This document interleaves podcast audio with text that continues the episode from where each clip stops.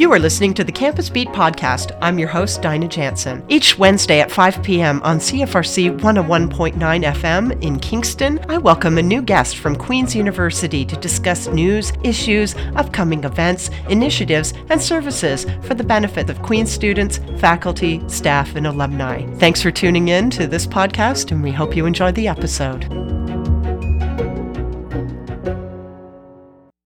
Good afternoon, everyone. Welcome to Campus Beat. I'm your host, Dinah Jansen, and you are listening to CFRC 101.9 FM in Kingston, Ontario, at Queen's University. And I have the great pleasure of welcoming Jacqueline Coutre, Bader Curator and Researcher of European Art at the Agnes Etherington Art Centre and Adjunct Professor in the Department of Art History and Art Conservation. Welcome to the studio today, Jacqueline. Thank you so much for having me. I'm absolutely uh, thrilled that you're here. You have so many things to be talking to us about today, really exciting things. In particular, a massive, massive collection of art that is going on ex- exhibition starting on the 19th, I believe. It's actually on view now, but we will be officially launching it on Thursday, the 19th. Okay, so we'll be talking about this amazing exhibition just in a moment, and it's called, is it Leiden or Leiden? Leiden. Leiden, circa 1630, Rembrandt Emerges. So we'll be talking quite a lot about this in just a few minutes. But I also want to talk to Jacqueline today about her work here at the Agnes Etherington Art Center, also the uh, research that she's doing in the art history and art conservation uh, department, and maybe learning a little bit more about what it actually takes to be a career curator. So thank you very much for these uh, for the time and all of the insights that I'm so excited to get, and our listeners will be too. So, Jacqueline, tell us a little bit about yourself and your role at the Agnes Etherington Art Center. Well, as you mentioned, my title is Bader Curator and Researcher of European Art, which means I oversee the European art collection mm-hmm. that encompasses paintings, works on paper, uh, a few sculpture as well. Mm-hmm. Uh, more than 3,000 objects are in the European art collection. And um, the bulk of the paintings collection is made up of the Bader collection, a collection of 16th through 18th century paintings from Spain, Italy, Belgium, the Netherlands, England, um, coming from Alfred and his wife Isabel Bader. Okay. So I wonder what it takes to collect so much art over a lifetime. I would assume it took them to to do so. Do you collect art yourself? I do, but I am limited very much to uh, work produced by friends, colleagues, mostly works on paper, but mm-hmm. I love them. My collection is quite dear to me, in fact, even though it's not of uh, such financial value as um, the objects I work with at the Agnes. Mm, indeed. Okay, so tell us a little bit now about your research and what inspires it. Well, I focus really on 17th century Dutch and Flemish painting or works of art um, on paper as well. And I am drawn to this period because I love history and I love foreign cultures. And so art brings that all together. Mm-hmm. And what really inspires my research is trying to find a connection between these relics of a period gone by and our world today. Okay. And have you spent time in Belgium, let alone the Netherlands, doing research there? I have, in fact. Um, I spent a year with a Fulbright grant uh, during my dissertation researching phase.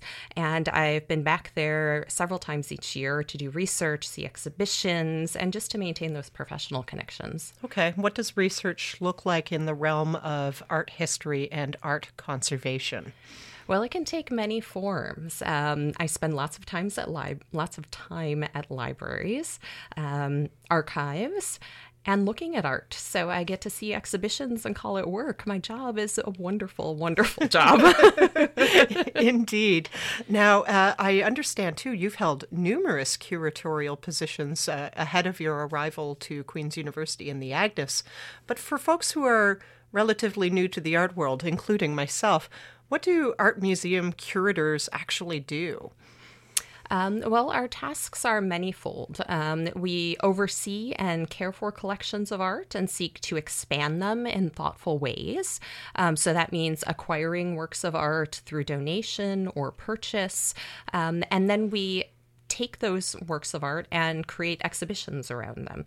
Um, and that is, I think, one of the more exciting aspects of this position because it allows you to demonstrate a certain creativity mm-hmm. in the way that you explore different themes, try and make those historical objects relevant to today. Um, and each curator has a very different perspective. So, no two curators will organize the same exhibition. So, how did you actually become a curator? Well, I became interested in art history in high school, in fact. Um, my grandmother was an artist, but everyone in my family realized very early on that I had no artistic talent. And I loved to read, I loved research, I was very good at school. So when I took uh, an art history class in high school, I thought, oh my goodness, this is it the combination of the artistic with the intellectual. And I had an aha moment when I saw on the screen Vermeer's portrait of a lady, excuse me, when I saw on the screen Johannes Vermeer's painting of a lady in blue reading a letter. Hmm. And I thought this really spoke to me as a woman who loves to read. And she's a solitary figure seen in profile against this beautiful white wall. There was such beauty and yet solitude in that image that it really spoke to me as a 16 year old high school girl yeah. growing up outside of Chicago. Yeah. Um, but it, it spoke to a certain kind of. Um, uh, I know there was a certain eternalness to it that really spoke to me. It, it bridged um, history, it bridged culture, and I knew specifically that I wanted to focus on Dutch and Flemish painting at that point. At, at 16? Yes. What? And you've been doing it ever since? and I have, yes. Amazing. So, what do you love most about your job? I love interacting with these works of art. Um, in our digital in our digital world, we can really look at any image we want to on a screen of any size, be it on your phone, your computer screen. But then you go into a museum, see those works of art for yourself, and your brain is just blown away. There is something powerful and and compelling about being in front of works of art. You can't grasp scale or color or um, uh, you can't grasp scale or color from a screen in the same way that you can before a work of art. You take in texture and brushstroke, and in a way, your thinking mind moves to a different level and you begin to relax into the work of art and it really allows you to tap into i think a different way of thinking of being I kind of get what you're saying there. I, of course, with uh, no background in art, I have seen art. I have been near it. That's about it. But no, I've studied a fair amount of revolutionary history in my own uh, academic career. However, uh, the first time that I had uh, gone to the Louvre, and saw Eugène Delacroix's Lady Liberty leading. I can't mm-hmm. remember. Leading the people, yes. Leading the people and that's an image that I've just seen over and over and over in any you know European history textbook mm-hmm. or survey text or something. But then all of a sudden I'm standing in front of this thing. I've only ever seen it in miniature in a book or on a computer screen. But then suddenly this painting is oh my gosh, it's like 30 feet long. And then wow, look at just look over there in that corner there's tiny little brushstrokes but there's a person in there mm-hmm. that, that's really amazing it's incredible and that scale i mean it's like you're actually witnessing the scene before you yeah. and you can't grasp that by looking at these images in reproduction it, it was like it's coming to life or something right. it's really amazing and then of course marveling at the frames too wow, people frame stuff well back in the day. lots of gold lots of gold uh, just exquisite stuff hmm. Now, moving on to the actual exhibitions at the Agnes, uh, I understand the fall exhibitions are, uh, as you mentioned at the top today, uh, now underway, but in fact launching on Thursday, September 19th, including Tracing Self and Others, Split Between the Eye and the Gaze, Between Chance and Order, Millie Ristvedt, and of course the exhibition you're curating, Leiden, circa 1630, Rembrandt Emerges. Can you tell us about this exhibition and what visitors can expect to experience when they visit? It is an exhibition focusing on the early years of the artist Rembrandt van Rijn in his native city of Leiden, as well as the network of artists that he interacted with. So there are four colleagues that he mm-hmm. worked with quite heavily in the city, and they are represented in the show. So overall, there are 33 works of art five paintings by or attributed to or after Rembrandt, and 10 prints by him. So it's quite an impressive show of Rembrandt works. Okay. And so you said that some of these artists uh, worked with Rembrandt and they were were they uh, painting in the same house or facility of some sort? Were they schooled by Rembrandt? What's the history here? There are a variety of relationships uh, okay. uh, represented in the show, in fact. Uh, one of them is that of uh, colleagues. Jan Lievens was, in fact, uh, slightly younger than Rembrandt, but he began his training much earlier. Mm-hmm. And they practiced their craft together. They painted the same themes. They uh, explored the printmaking techniques together. Mm-hmm. Um, so they were very much uh, working side by side. But Rembrandt, after a few years, began to take on pupils. So there are two of his pupils represented in the show. Okay. And then there is one colleague who was a professional printmaker. And so he made prints after Rembrandt's paintings to help circulate Rembrandt's name, um, promote his reputation. Um, so there are quite a number of relationships represented in the show. And in fact, there are two paintings by uh, predecessors of Rembrandt as well, just to show where he came from when he received his initial training. Okay.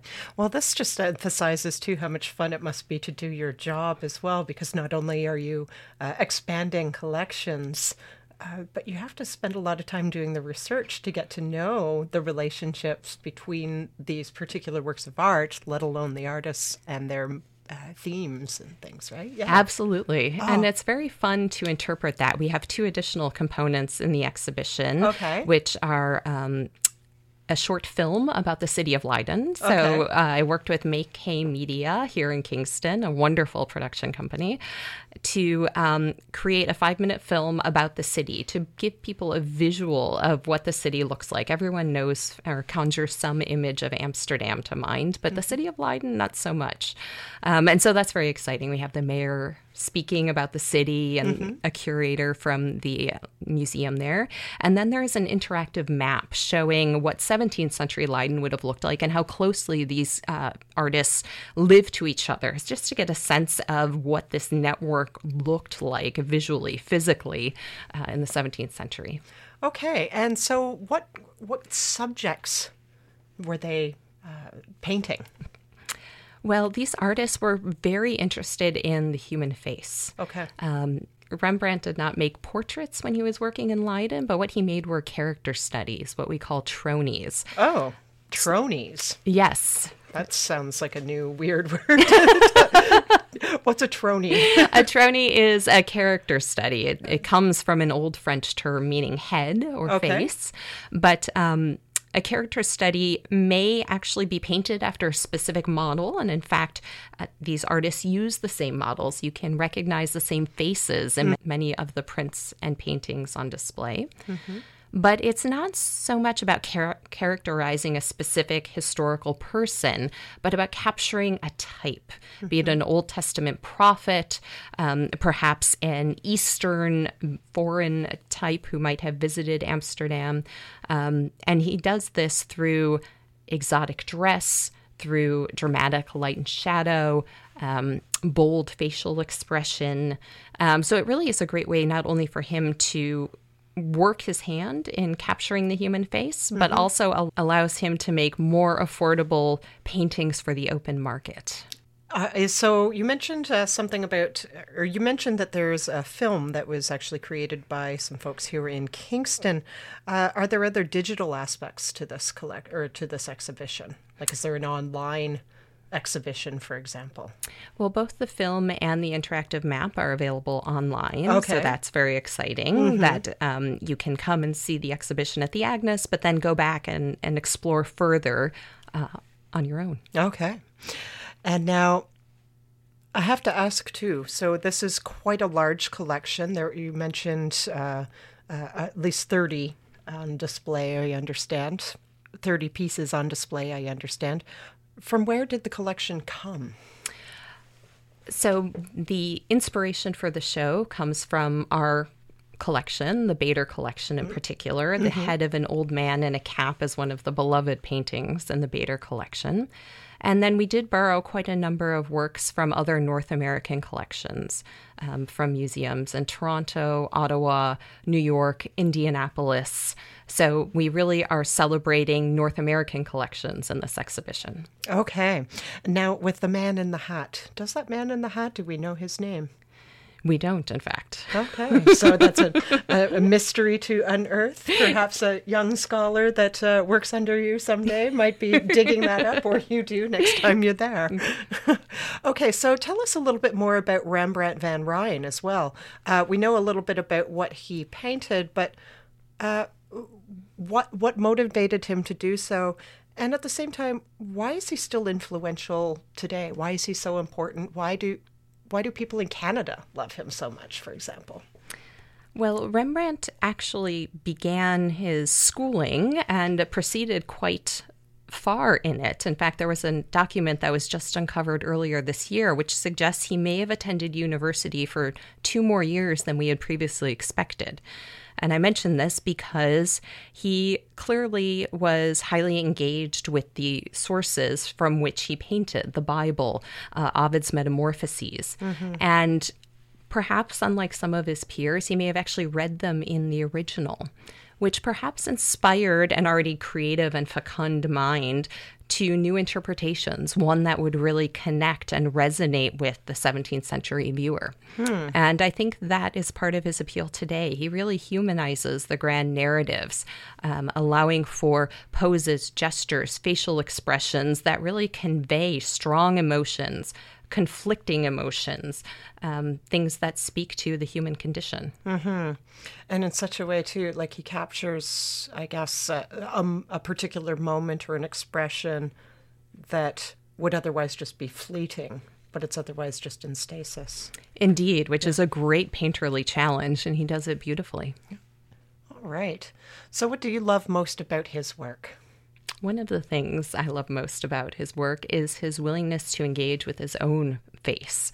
He famously made over 80 self portraits in paint, drawing, and print. And the fact that he depicts so candidly his aging face, his face through a variety of facial expressions, mm-hmm. is really modern in many ways, um, and perhaps gives us some insight into his personality. Okay that's not a common thing, is it, amongst some of the painters, more famous painters? We don't see a lot of self portraits. There are some out there, but not a lot. Indeed, uh, it becomes more common in the 17th century onward for a variety of reasons, whether it is um, a deeper psychological exploration or the simple explanation that the artist himself is the easiest and most convenient model to find. Mm-hmm. Uh, if there is inspiration at one in the morning, the artist doesn't have to um, knock on a door and ask a model to come sit for him, but he can, in fact, sit before a mirror and get to work. Okay. Um, but Rembrandt did, in fact, paint many more, create many more self portraits than his colleagues. Okay. But it still sounds quite interesting, uh, the, the process of that, too. Like, this is nobody's taking photos back then, so you can't paint from a photograph, but to be able to sit there and uh, paint whilst also, I imagine, remaining very still and hoping that the light doesn't change too rapidly. oh no, the candle's out. or the sun has just set behind some building or mm-hmm. something. Okay, so I understand uh, that the exhibition will be heading to on a national tour after its run at the Agnes. I'm always rather interested with the behind the scenes kind of things with exhibitions. Uh, what's the work and the logistics involved in getting uh, an, an an exhibition on tour and moving from location to location. What does that look like logistically? It's logistically very complicated. Yeah. Um, as you can imagine, the works are secured in crates that are um, incredibly strong and handled only by professional art preparators. Um, they are then transported into vehicles, usually trucks, and um, circulated to various venues. Um, and of course, there are serious considerations in terms of insurance and security, but it is a highly professionalized um, act. So, what about uh, actually finding places for to, that will welcome the exhibition? What? How do you? How do you begin those relationships with other locations? Ah, so um, the curator usually reaches out to venues that may have some interest based on their own uh, collections or based on a particular theme that they're exploring in a certain year. And the conversations usually begin at the curatorial level. But then once a checklist is created for the exhibition, then it becomes a, a conversation amongst many staff members. The registrar, for example, or collections manager will oversee the um, transportation of the works of art, for example. The art preparators, as I mentioned, will be responsible for installing it. So mm-hmm. it really is an incredible team effort. Okay, and lots of communication and planning ahead of. Precisely. Indeed. And so, on the national tour, where where will the collection head to? Uh, it will first go to the Art Gallery of Alberta in Edmonton. Uh, then it will proceed to the Mackenzie Art Gallery in Regina, and it will conclude at the Art Gallery of Hamilton. All right, and then eventually return back to its home here. Indeed, here in Kingston, and then be dispersed the other objects to their home institutions. Their rightful places. Okay. So before we sign off today, have you any advice for young scholars and artists out there who might who might be thinking about curatorial careers? Being a curator requires a great deal of organization, um, great communication skills, excellent writing skills, but you also need to be a sound art historian. You need to have a good eye. I think it's important to see as much as possible, not focus specifically on your area of interest, but see exhibitions from all types of museums and uh, across all collections because you just don't know what will inspire you to help shape your own curatorial voice. Okay. Um, so, one last question. I understand that you are soon moving on to the uh, Art Institute of Chicago. Is that what it is called? That is correct. And you've you've had a fairly or you've enjoyed quite an established career. I understand you worked at the Met and another gallery in or museum in Indianapolis. Correct. Yes. You've been all over the place. and now you're moving to Chicago. So, what will the new role look like there? I will be doing much of the same work that I was doing here at the Agnes, but I will be concentrating on Northern European art. Um, so that is very exciting. My area of specialization. I will be hopefully cataloging their collection, seeking to expand it in new ways, and um, organizing some larger exhibitions at some point. And maybe in collaboration still with the Agnes? I already have my checklist in my head of objects I want to borrow. Hint, hint. hint, hint. well, thank you very much, Jacqueline Coutre, Bader curator and researcher of European art at the Agnes Etherington Art Center. Thank you very much for coming in today. We really appreciate your time and we're very excited about the exhibition. Thank you so much for the conversation. I really enjoyed it. I did too, and best wishes in Chicago. We'll miss you. Thank you. Come visit. I will.